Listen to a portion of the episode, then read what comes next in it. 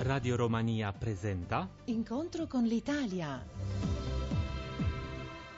Bentornati di nuovo, un caro saluto da Bucarest, come al solito la settimana in breve, poi parleremo nei nostri approfondimenti del successo della mostra I Romeni e la Grande Guerra inaugurata nei giorni scorsi a Palazzo Cusani di Milano. E poi vi inviteremo a scoprire anche altri eventi in Romania. Intanto le notizie degli ultimi giorni. Tra le vittime della catastrofe aerea avvenuta nell'est dell'Ucraina c'è anche un cittadino romeno-canadese, il premier Victor Ponte e il ministro degli esteri Titus Corlezan hanno trasmesso messaggi di cordoglio ai parenti delle vittime e ai colleghi degli stati cui cittadini si trovavano a bordo. Il capo della diplomazia romena considera necessaria un'inchiesta internazionale completa e imparziale nel caso della catastrofe aerea. Da parte sua il presidente Traian Băsescu ha dichiarato che l'incidente non può passare senza conseguenze. Vittime della catastrofe aerea avvenuta nell'est dell'Ucraina c'è anche un cittadino romeno-canadese. Il premier Victor Ponta e il ministro degli esteri Titus Corlezan hanno trasmesso messaggi di cordoglio ai parenti delle vittime e ai colleghi degli stati cui cittadini si trovavano a bordo. Il capo della diplomazia romena considera necessaria un'inchiesta internazionale completa e imparziale nel caso della catastrofe aerea. Da parte sua il presidente Traian Băsescu ha dichiarato che l'incidente non può passare senza conseguenze. Il Ministero degli Esteri romeno ha rimpatriato 84 connazionali dalla striscia di Gaza. Su richiesta della diplomazia di Bucarest il ministro della difesa Mircea Dusha ha disposto le missioni di rimpatrio in due aerei delle forze aeree romene romene. Il gruppo è stato accompagnato nella capitale giordana Amman, dove è stato imbarcato per Bucarest con l'assistenza di un'equipe consolare e di personale militare specializzato.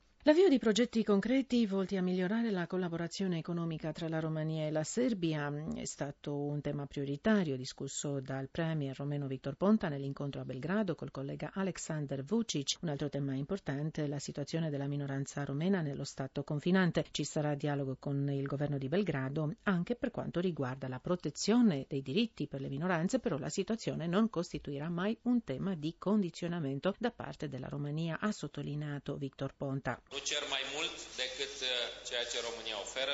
Non chiedo più di quanto offre la Romania, credo che tutte le minoranze siano parte del paese in cui vivono, sono cittadini della Serbia, così come le minoranze di Romania sono cittadini della Romania. Alexander Vucic ha promesso al Premier Ponta che per quanto riguarda l'insegnamento e i mass media, gli impegni attinenti al governo saranno rispettati. Non limiteremo la possibilità di sentirsi romeni, di studiare la lingua romena e siamo convinti che saranno contenti dell'atteggiamento dello Stato serbo nei loro confronti, ha detto il primo ministro serbo. La visita è stata segnata anche da una prima ai capi dei governi dei due paesi accompagnati dai ministri degli esteri hanno incontrato i romeni che vivono nella valle del Timok. E sempre il commissario europeo per l'agricoltura e lo sviluppo rurale in carica Dacian Cioloș la proposta della Romania per il futuro esecutivo di Bruxelles, lo ha dichiarato il presidente Traian Băsescu spiegando che anche il premier Victor Ponta concorda sulla proposta. Sempre in ambito comunitario, l'eurodeputata romena Norica Nicolai è stata eletta vicepresidente del gruppo dell'Alleanza dei Liberali e dei Democratici Europei, nel quale era tornata dopo che il Partito Nazionale Liberale di Romania ha deciso di schierarsi con i popolari europei. Incontro con l'Italia.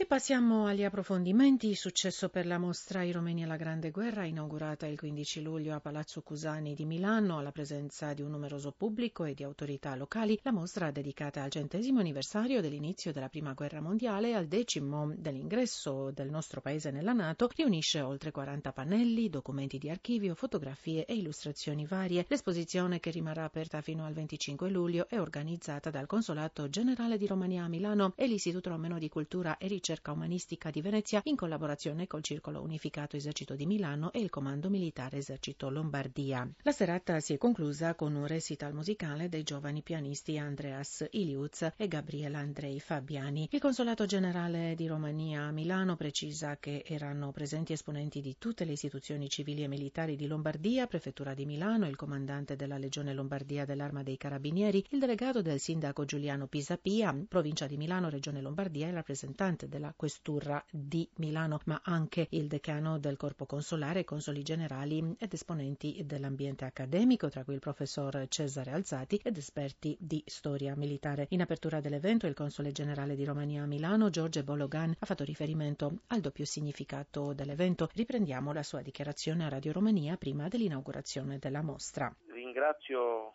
molto per uh, il modo in cui nostra proposta è stata accolta dal uh, Comando Militare Lombardia, in particolare dal generale Penino, per ospitare questa mostra negli spazi del prestigioso Palazzo Cusani di Milano. Fortunati grazie alle immagini e alle cronache del tempo cerchiamo di recuperare qualcosa dell'atmosfera da quando cent'anni fa l'Europa era un miscuglio di ansie, di orgogli di potere, di insicurezza, irredentismi e anche qualche brociolo di speranza. Cosa significa il 1914 per la città europea? È la domanda che la dobbiamo mettere ognuno in questa circostanza. Il centenario della Prima Guerra Mondiale è un invito a prendere in considerazione il valore più profondo dell'Unione Europea, che è la pace, e di riflettere come impegnarci meglio affinché l'Europa sia un fatto vissuto, non solo parlato e preso di mira per coprire qualche volta le nostre incapacità di sperare. Ogni evento dedicato al centenario della Prima Guerra Mondiale, perché ci sono tanti eventi in Italia, è un invito al discernimento e a superare la superficialità, ma soprattutto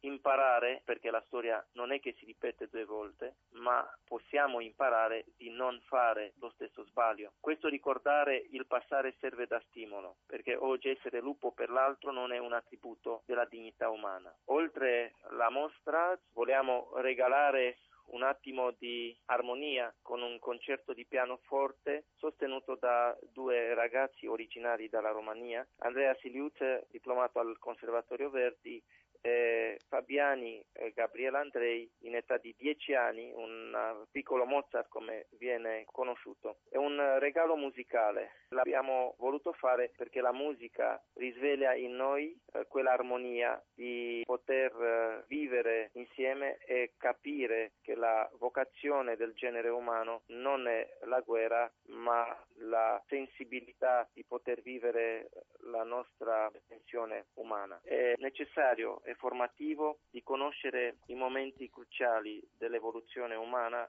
e sociale, di tutti i cambiamenti che hanno prodotto delle mutazioni essenziali. La Romania, anche grazie a queste iniziative, dimostra che parte, per quello che riguarda il suo profilo internazionale, alla storia dell'Europa e alla storia recente. Mi fa piacere che questo evento è ospitato nello stesso palazzo dove c'è la rappresentanza della Nato a Milano, in quanto l'Alleanza Nord Atlantica è una garanzia della sicurezza dei valori valori che ci accomunano, degli interessi delle nostre comunità. E nel suo intervento il capo di Stato Maggiore del Comando Militare dell'Esercito Lombardia, il colonnello Mario Pietrangeli, ha messo in risalto i punti comuni tra gli eserciti italiano e romeno nella storia contemporanea, aspetti che consolidano la cooperazione attuale nello spirito dell'unità di valori euroatlantici, precisa ancora il Consolato Generale di Romania a Milano, ricordando che il professor Rudolf Dino Martino, direttore dell'Istituto Romeno di Cultura e Ricerca Umanistica di Venezia, ha presentato la mostra e l'idea dalla quale è nato il progetto, ringraziando le istituzioni impegnate in questo evento di alta tenuta. La mostra rimarrà aperta fino al 25 luglio a Palazzo Cusani in via Brera 15 dalle 9 alle 12 e dalle 14.30 alle 16.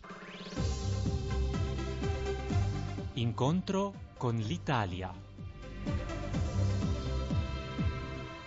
E parliamo di un'altra mostra, questa volta della Divina Commedia di Salvador Dalì, aperta al Museo Bruckenthal di Sibiu, capoluogo dell'omonima provincia della Romania centrale. In prima in Romania l'esposizione invita il pubblico ad ammirare oltre 100 lavori del grande artista che illustrano il capolavoro dantesco. La mostra rimarrà aperta fino al 15 settembre nel 2015 arriverà anche a Timișoara e Cluj. E l'oro e l'argento antico della Romania sono in mostra al Museo della Contrada strada di Criș a Oradea, capoluogo della provincia di Bihor, nell'ovest della Romania. Fino al 31 agosto il pubblico potrà ammirare oltre mille reperti rappresentativi di oro e argento, gioielli, monete o vasi romano-bizantini che illustrano un periodo di tempo di oltre 6.000 anni. Da ricordare che il Museo di Oradea custodisce anche una collezione di stampe veneziane e un lavoro appartenente alla scuola di Botticelli intitolato Della natura donato dall'artista italiano Paolo Tait. E dall'8 al 18 agosto gli abitanti di Brasov, capoluogo dell'omonima provincia del centro della Romania, sono invitati al primo Festival della Pizza. Gli organizzatori sono gli stessi del tradizionale Pizza Fest di Napoli. A Brasov saranno allestiti otto forni a legna e le pizze verranno preparate secondo le ricette tradizionali con ingredienti tutti italiani, ovviamente tutto condito da concorsi e